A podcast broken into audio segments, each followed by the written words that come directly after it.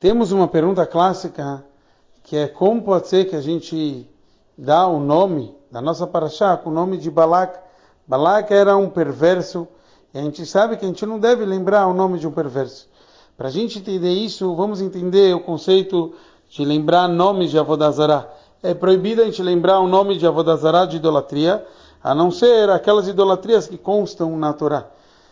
Qual é o conceito aquelas idolatrias que constam na Torá? Que quando a Torá ela traz o nome de uma idolatria, ela na verdade enfraquece, como os baleitos safot, os sábios do, do, que compunham o Toisves, eles trazem que esse conceito de Avodazará é só para o homem, mas Hashem, através que ele lembra o nome da Avodazará, ele com isso ele anula a Avodazará.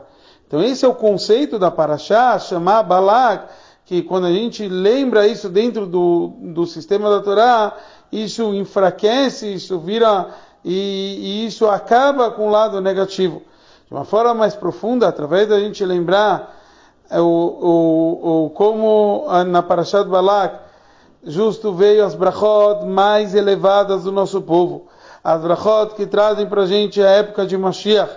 Como consta que na época de Mashiach até os líderes de outros povos vão nos ajudar. Então, tudo aquilo que ele queria fazer negativo, isso dá e traz mais brachá para o lado positivo para o nosso povo. Que assim seja. Bora lá, Mashiach já.